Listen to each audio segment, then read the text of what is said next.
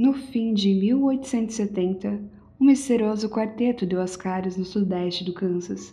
Ambos os homens se chamavam John, ambas as mulheres se chamavam Kate. O John e a Kate mais velhos eram casados. Os mais jovens eram irmãos. Seus sobrenomes eram Bender, e ninguém mais sabia nada sobre eles. Trecho do livro Lady Killers. Olá, detetives de plantão, eu sou a Rebeca e esse é o Madame Matei, um podcast de crimes reais. Atenção, esse podcast contém conteúdo sensível de violência e outras atrocidades, então caso você não tenha estômago para isso, eu recomendo que pare agora mesmo esse podcast. Penúltimo episódio da temporada! Eu queria agradecer vocês, detetives, pelas mil reproduções do podcast. Isso é muito gratificante pra mim, vocês não têm ideia. Outra coisa que eu queria comentar aqui, talvez esse áudio aqui esteja significativamente com um chiado no fundo. É porque eu estou onde será o possível canal do YouTube do Madame Matei. Ainda está em execução, estamos fazendo tudo aos pouquinhos porque não temos verba, não é mesmo? Principalmente agora na quarentena. Então, tomando esse gancho antes de começar o episódio, eu tenho uma novidade para vocês. Agora vocês já conseguem ajudar o Madame Matei a realizar o sonho de ter o canal no YouTube, com aquele cenário assim, místico e um leve toque sombrio. Você já consegue contribuir a partir de cinco reais pelo PicPay ou pelo Apoia-se. Todos os links desses dois estão na descrição desse episódio.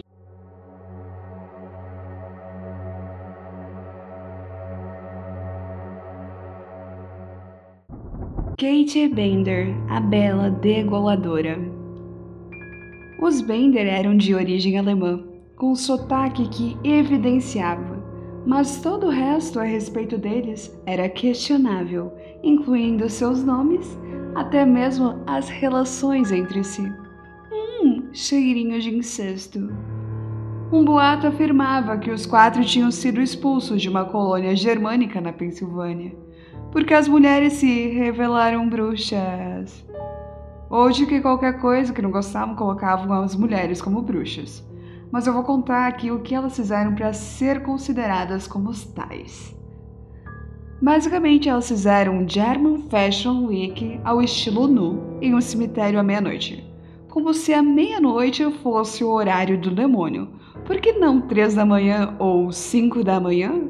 Além disso, dormiram com um estranho macabro. Penduraram duas roupas na lápide de um infiel. Certamente quem definiu o defunto assim era Marília Mendonça em outra vida. Para finalizar, elas recitaram o Pai Nosso ao contrário. Nossa, que demoníaco, como se ninguém falasse o nome de trás pra frente. Por exemplo, meu nome é A C B. No caso é Rebeca. Mas ninguém podia afirmar nada, já que nenhuma pessoa no oeste tinha certeza sobre o passado deles. No Kansas, os Benders terminaram por se estabelecer em uma pequena fazenda, onze quilômetros a nordeste de uma cidade chamada Cherry Valley, às margens de uma estrada que ligava a cidade de Fort Scott e Independence. Era uma localização privilegiada e os Benders sabiam exatamente como tirar vantagem disso. Eles arrumaram algumas cortinas, penduraram um letreiro e abriram uma hospedaria. Fortes referências em Bates Motel, ou coincidência essa história? É o que vamos descobrir. Era uma hospedaria de uma estrela, na maior das hipóteses. Na verdade, era apenas uma minúscula cabana, dividida por uma pesada cortina de lona. Nível de investimento, zero.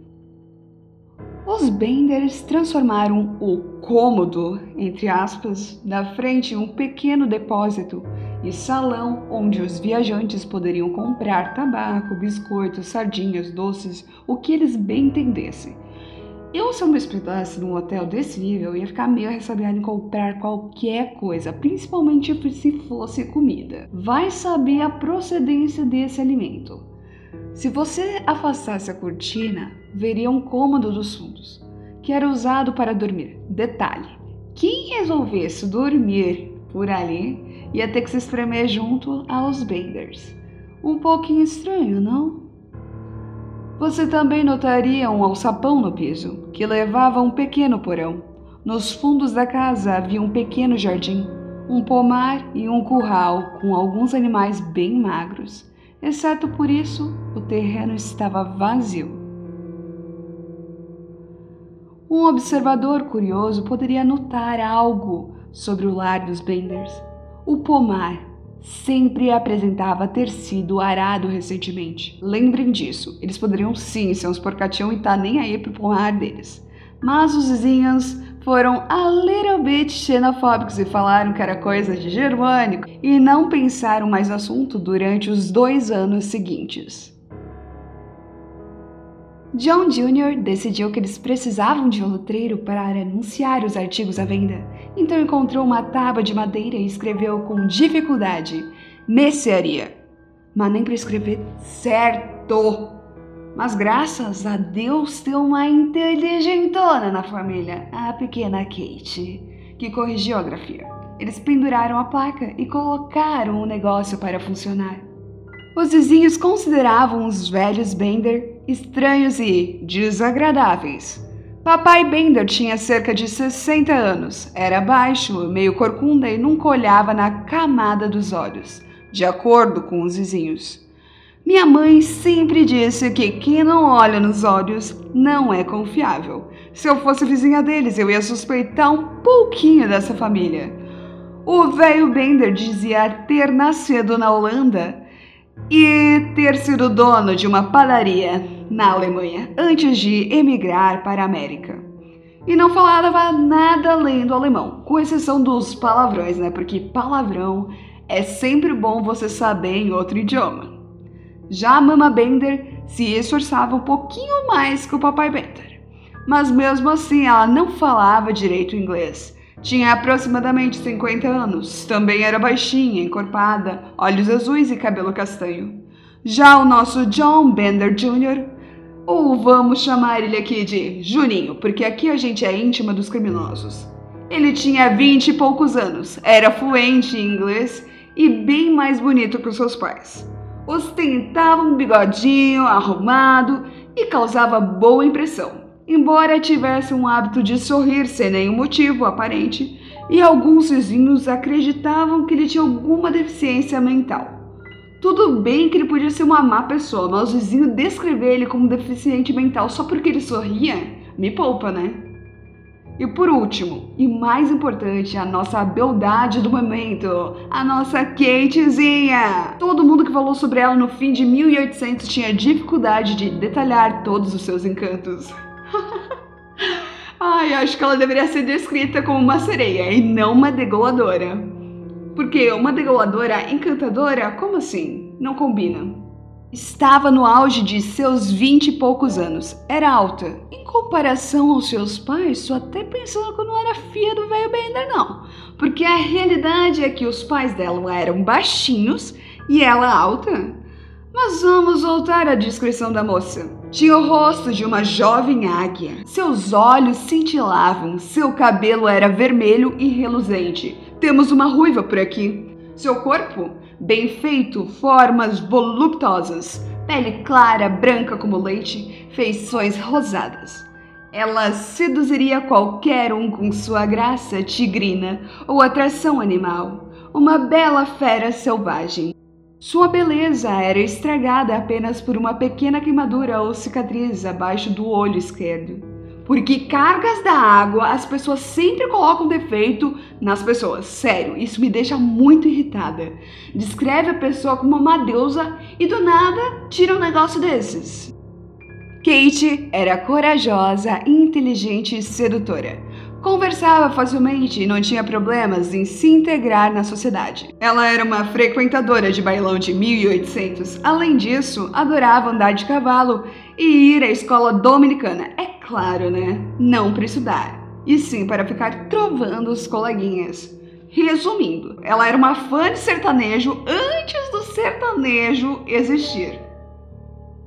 Gente, aqui tem um cachorro latindo, eu não posso fazer nada com isso, tá? Então, se aparecer aqui durante o áudio um cachorro latindo no fundo, ignora, porque se eu pudesse eu ia lá e dava um biscoitinho para ele ficar quietinho, mas eu não posso sair daqui. Voltando à nossa história, ela até trabalhou como garçonete no restaurante do hotel Cherryvale por um tempo, em mil oitocentos e setenta e um, onde podemos imaginar recebia ótimas gorjetas.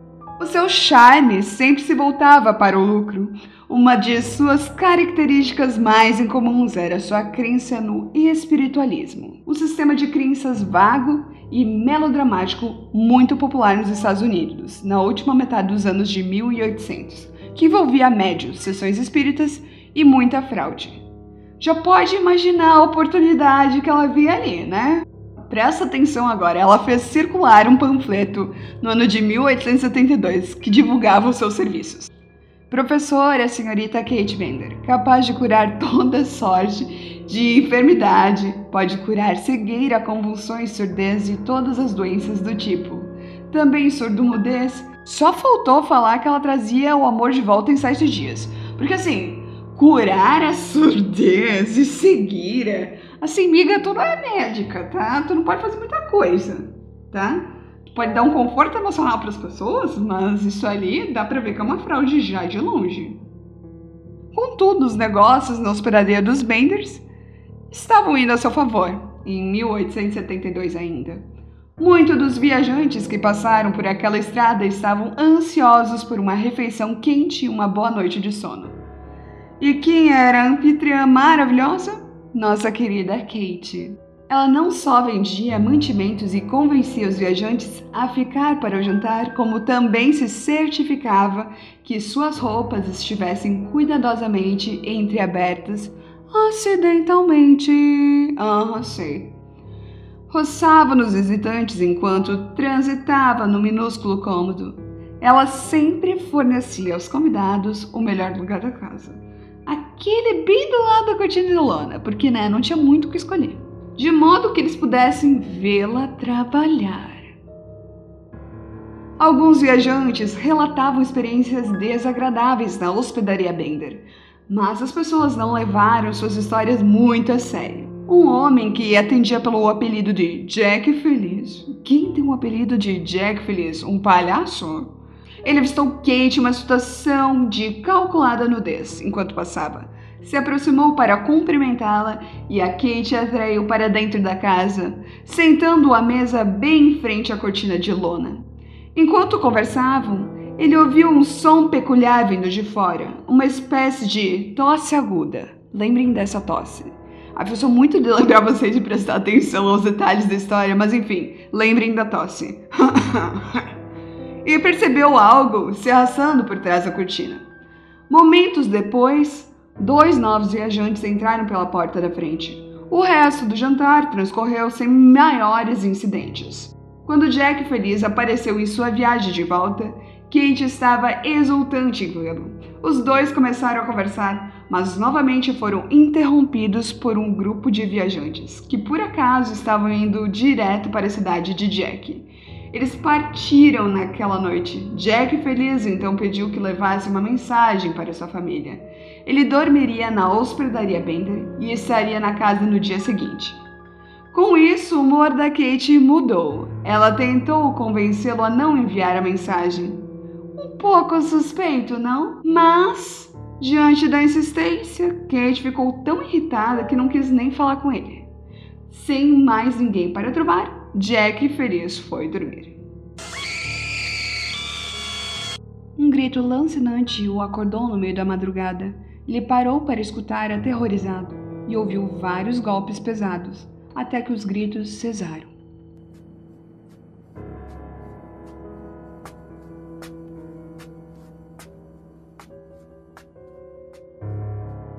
De repente percebeu que Kate Bender estava ao pé da sua cama observando-o, a fim de certificar-se que ele dormia. Jack apertou os olhos e tentou respirar regularmente. Não passava nem o Wi-Fi no cu desse cara. Eu ia fazer a mesma coisa e fingir que estava dormindo. Vocês acham que eu sou corajosa? Eu sou, mas às vezes a gente tem que ser mais esperta do que corajosa, né, anjos? Ele não foi o único hóspede a notar sons estranhos após o cair da noite. Um homem chamado Crowley ouviu gemidos e sussurros vindo do porão dos Bender. Mas Kate, sempre tagarela, lhe garantiu que eram apenas porcos que foram parar embaixo da casa.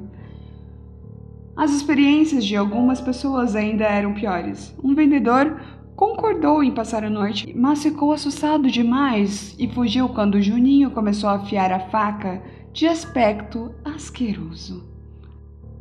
Família creep demais. Não sei porque esses loucos queriam ter um hotel. Para assustar as pessoas, abre um circo e coloca um monte de palhaço lá dentro. Pra mim, isso funciona. Eu não sei pra vocês.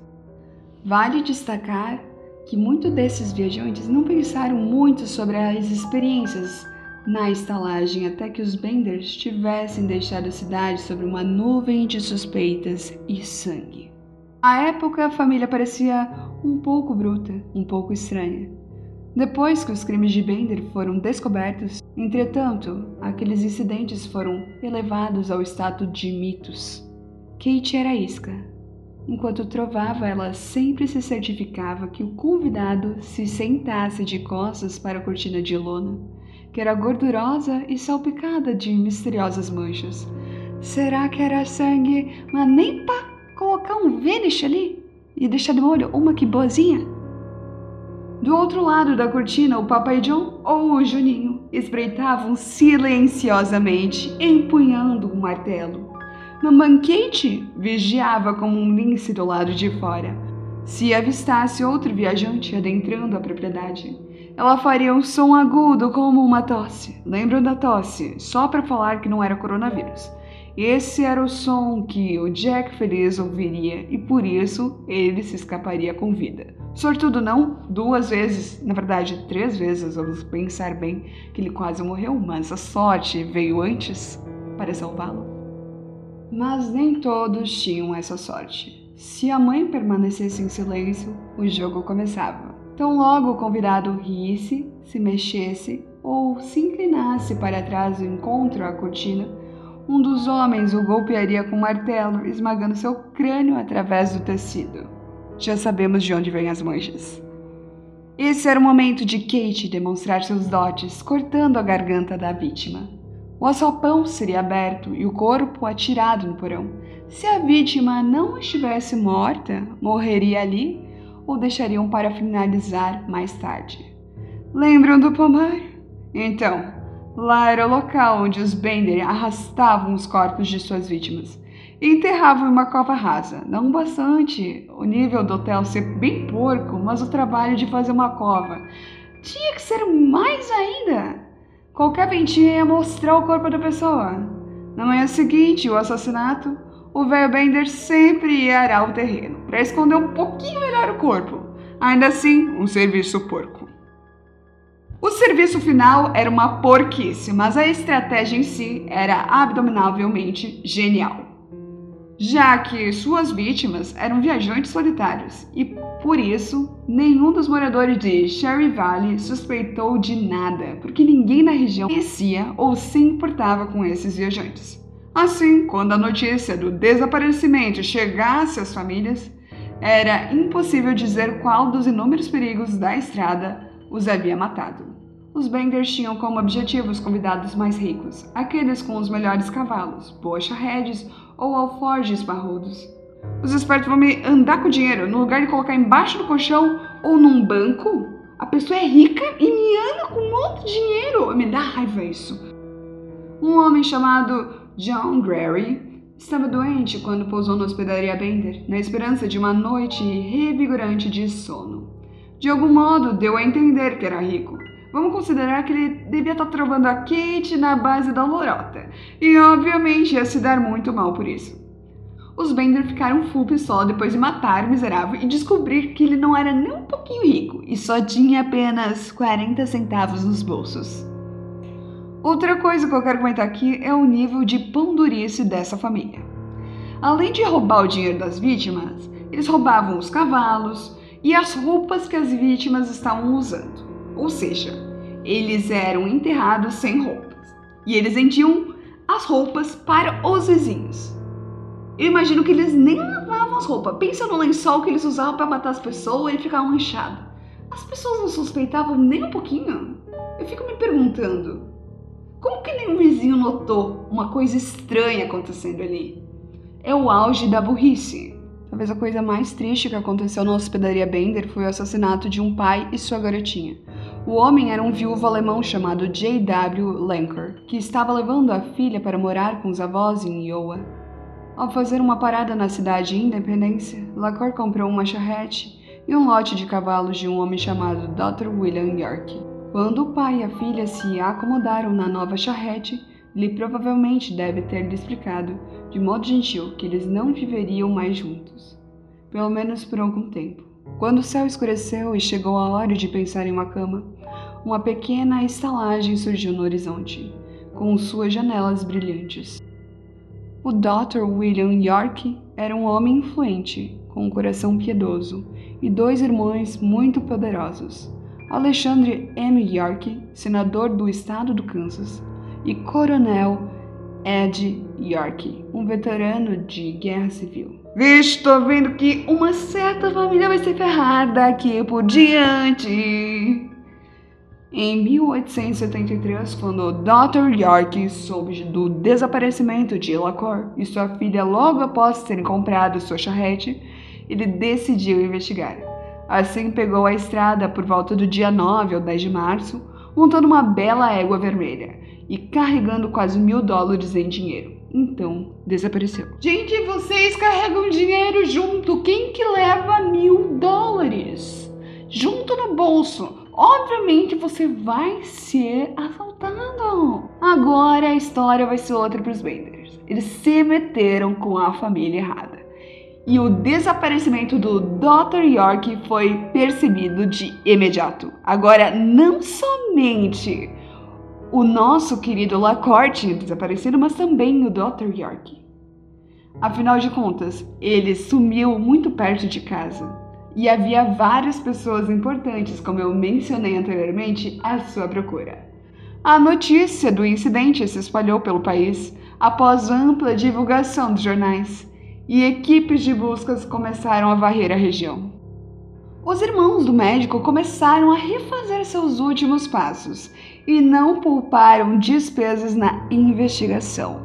Eles até mesmo averiguaram os rios próximos. Pouco depois souberam que o doutor York havia feito uma parada em uma pequena mercearia aos pés da estrada para comprar cigarros e mencionou ao vendedor que pretenderia passar a noite na hospedaria Bender. Os dias de crime de porco estavam contados para os Bender. No começo de abril, o coronel York e seus homens foram fazer algumas perguntas aos Benders. Juninho traduzia as respostas do velho Bender. Em alemão, sim. O doutor York havia parado por volta do meio-dia para almoçar, mas seguiu adiante alegremente o seu caminho, disse o alemão. Kate permanecia por perto, sorridente e cooperativa, e disse ao coronel que ficaria feliz em ajudar a encontrar o doutor York com os seus poderes mediúnicos. Tá, além de matar o irmão do cara, tu ainda quer tirar uma casquinha de boa moça e lucrar em cima disso? É muito sem caráter, é muito mau caratismo. Kate disse, reencontrarei seu irmão, mesmo que ele esteja no inferno, insistiu ela. O coronel nunca voltou. Talvez tenha pensado que ela era louca. Finalmente alguém viu a demônia que ela era. Os moradores de Cherryvale organizaram uma audiência pública, observando com desalento que havia se tornado objeto de suspeita nacional. O desaparecimento do doutor York lançou luz sobre o fato de que muitas outras pessoas haviam desaparecido nos arredores de Cherryvale nos dois anos anteriores. Lembra que vocês iam prestar muita atenção? Então, alguns dos fazendeiros imediatamente se ofereceram para as suas terras serem vasculhadas, e outros falaram em pôr fogo nos culpados quando fossem descobertos. Pouco depois da audiência, os quatro Benders se reuniram com todo o dinheiro de suas vítimas, carregaram sua carroça, juntamente com seu cãozinho, e desapareceram como o diabo foge da cruz. Por volta do dia nove de abril, Um dia depois do meu aniversário, dezesseis quilômetros adiante, alguém descobriu uma carroça abandonada na mata, perto da cidade de Tyre, onde havia uma estação de trem. A carroça estava crivada de balas e os cavalos ainda presos ao veículo. Estavam esfomeados. Dá pra ver que eles não se importavam muito. Lembra que os animais deles eram tudo meio sequelado? Então, um cachorrinho perambulava por ali. A carroça tinha sido toscamente construída com pedaços aleatórios de madeira, em um dos quais estava pintada a palavra mercearia. Algumas semanas depois, vários vizinhos, ao passar pela propriedade dos Bender, ouviram um alarido de um bezerro no curral. Em uma inspeção mais detalhada, eles perceberam que o bezerro estava morrendo de fome. Ele já estava antes morrendo de fome, agora vocês só percebem? Tá bom. Ai, agora eu vou ser um vizinho bom samaritano. E a mãe do cabritinho estava presa ali perto e estava tentando alcançá-lo para conseguir dar leite para ele. Depois que resgataram o animal, os homens adentraram a residência. Estava completamente em desordem. Pratos e comida jogados por toda parte, um fogão cheio de papéis queimados, uma bíblia alemã abandonada em um canto. Os Bender claramente haviam fugido. Já era um lixo, então imagina quando eles queriam bagunçar. A notícia do suspeito desaparecimento da família logo chegou ao coronel York, que se dirigiu à propriedade dos Bender, com alguns homens. Fazendeiros locais se juntaram aos já presentes, curiosos sobre o destino dos vizinhos desaparecidos. Aqueles vizinhos lá não tem mais nada pra fazer na vida, vão ali fuçar, vamos ver o que, que a gente consegue. Logo, os homens encontraram um alçapão no piso do quarto dos Benders. Quando o abriram, foi necessário recuar por conta do mau cheiro. Alguns corajosos conseguiram se arrastar para dentro do porão escuro e logo perceberam que suas mãos estavam pegajosas. O aposento inteiro estava encharcado de sangue grosso e fétido. Porém, não havia corpos no porão, nem cadáveres escondidos na casa. Os homens até removeram as tábuas dos assoalhos. E nada. Por fim, o coronel York se sentou em sua carroça para descansar e resistir à onda do desânimo que o invadia. Estiveram eles errados sobre os Benders o tempo inteiro? O fato de aquela família ser tão reservada e meio bruta não significava que eram assassinos. De seu assento, o coronel tinha uma visão ampla de toda a propriedade dos Bender. Ao olhar em volta, desolado, algo no pomar o chamou a atenção. Uma série de depressões longas e estreitas no terreno. Ele ficou em pé na carroça e gritou: "Rapazes, estou vendo túmulos ali!" Os homens correram até o pomar e escavaram uma comprida barra de ferro, que penetrava facilmente nas depressões. Óbvio, porque eles fizeram um serviço porco. Essa família não tinha nem como enterrar as pessoas. Como que os vizinhos não perceberam antes? Como que os vizinhos não perceberam antes que os animais estavam morrendo de fome? É muito, é muito não querer ver a vida dos outros. Mas é, qualquer fofoquinha tá ali, né? Batendo na porta para descobrir o que que tá acontecendo. Vários relatos afirmaram que depois que a barra foi puxada da primeira cova, havia cabelo humano pendurado na ponta. Assim, eles continuaram a cavar. O primeiro corpo descoberto havia sido enterrado de bruços, com a base do crânio esmagada e a garganta cortada. Quando eles o viram, os piores medos do coronel foram confirmados. Era o cadáver de seu irmão. Nos registros, o número de mortes desenterrados na propriedade dos Bender geralmente varia de oito a onze, embora alguns relatos afirmem que os números chegariam a trinta e cinco. A maioria das vítimas morrera de golpes na cabeça e cortes na garganta. Dois dos corpos haviam sido esfaqueados diversas vezes, incluindo o do homem doente que carregava apenas quarenta centavos. Talvez porque eles descobriram que ele não tinha dinheiro e começaram a colocar a raiva deles ali em cima. Nunca vai se saber. Um dos corpos era de uma jovem que ninguém foi capaz de identificar. Sob o cadáver de Lacor, eles encontraram sua garotinha com pedaços de seda amarrado no pescoço. Nenhum dos homens soube afirmar como a menina morreu. Ela pode ter sido estrangulada, mas temiam que tivesse sido sepultada viva sobre o corpo do pai. As pessoas do sudeste do Kansas estavam chocadas com o fato de todos aqueles crimes horrorentos terem acontecido debaixo dos narizes deles. Os assassinos eram especialmente perturbadores por inúmeros fatores. A sugestão do ocultismo, a morte de uma criança e o fato de todos eles conhecerem os Benders havia dois anos. Pensa, você mal conhece o vizinho que está do lado de vocês. Agora vocês vão pensar duas vezes no que está acontecendo na casa do lado. No fim das contas, os Benders tinham zombado da ideia da boa vizinhança o tempo inteiro. Agora os jornais imprimiam relatos histéricos das hienas humanas em círculo de espiritualistas. E detetives amadores se dividiam em grupos, dispostos a linchar a família com mais entusiasmo e sede de sangue do que habilidade de investigar. Os rumores se espalharam como pragas. Os Benders haviam seguido para o sul. Os Benders haviam seguido para o norte. Os Benders haviam sido mortos em um sangrento tiroteio. Nunca se sabia o que era verdade. O estado do Kansas até ofereceu uma recompensa de dois mil dólares por qualquer um que entregasse os fugitivos à justiça. Mas ninguém apareceu para reivindicá-la. dezesseis anos após a descoberta das tumbas. Nossa Senhora, dezesseis anos! Vocês ainda não acharam os caras? Duas mulheres foram presas em Michigan por suspeitas de serem a mãe e Kate Bender.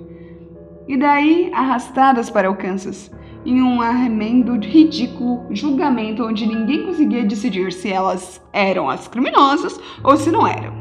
A opinião pública estava fortemente dividida.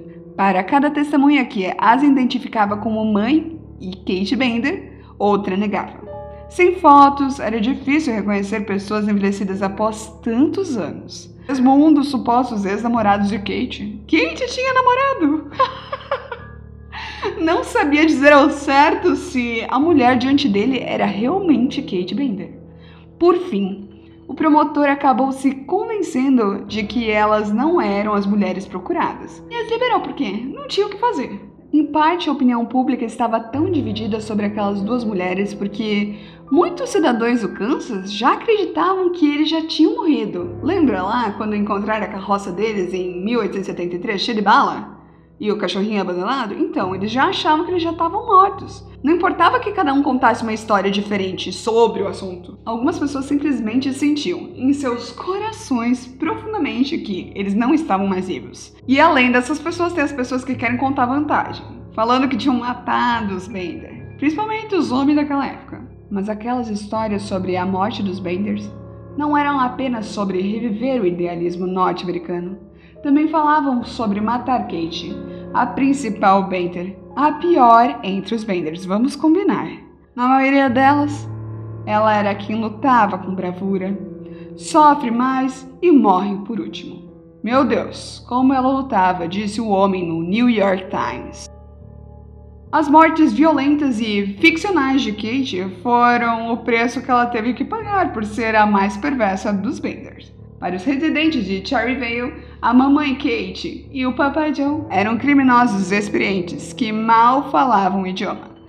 E o Juninho era um idiota retardado. Mas a Kate, né? A Kate era inteligentona, bonitona, sedutora, a dançarina do bailão.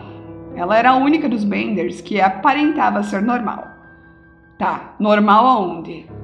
E um terceiro relato sobre a suposta morte da família Bender, mamãe Kate, papai John e Juninho foram linchados. Mas a Kate, a Kate é a fodona. Ela lutou tanto contra os justiceiros que não conseguiram nem colocar uma corda no pescoço.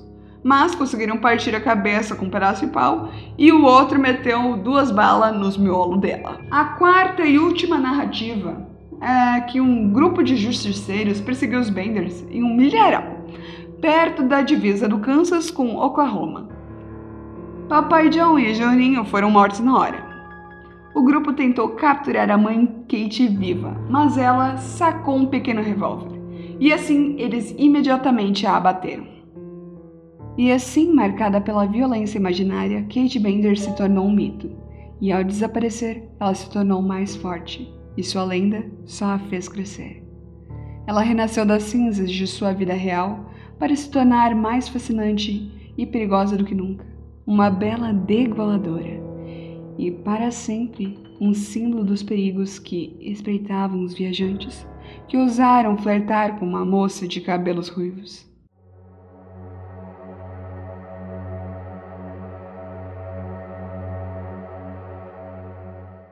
Esse foi o episódio de hoje, detetives. Eu espero que vocês tenham gostado da história. E mais uma vez eu estou recomendando para vocês, compre o livro Lady Killers, da Tori Telfer, da Dark Side Books. Por que da Dark Side? Porque tem ilustrações maravilhosas. E sim, eu não estou sendo paga para estar tá falando isso aqui. É porque realmente os livros deles são maravilhosamente maravilhosos. E uma última dica desse podcast. Maratonem o Madame Matei, por favor. Ajudem o podcast a crescer. Assim, de certa forma, vocês vão estar perto de mim e eu perto de vocês. Eu espero vocês aqui, nesse mesmo podcast, na próxima semana. E até lá eu só digo, até mais, detetives de plantão.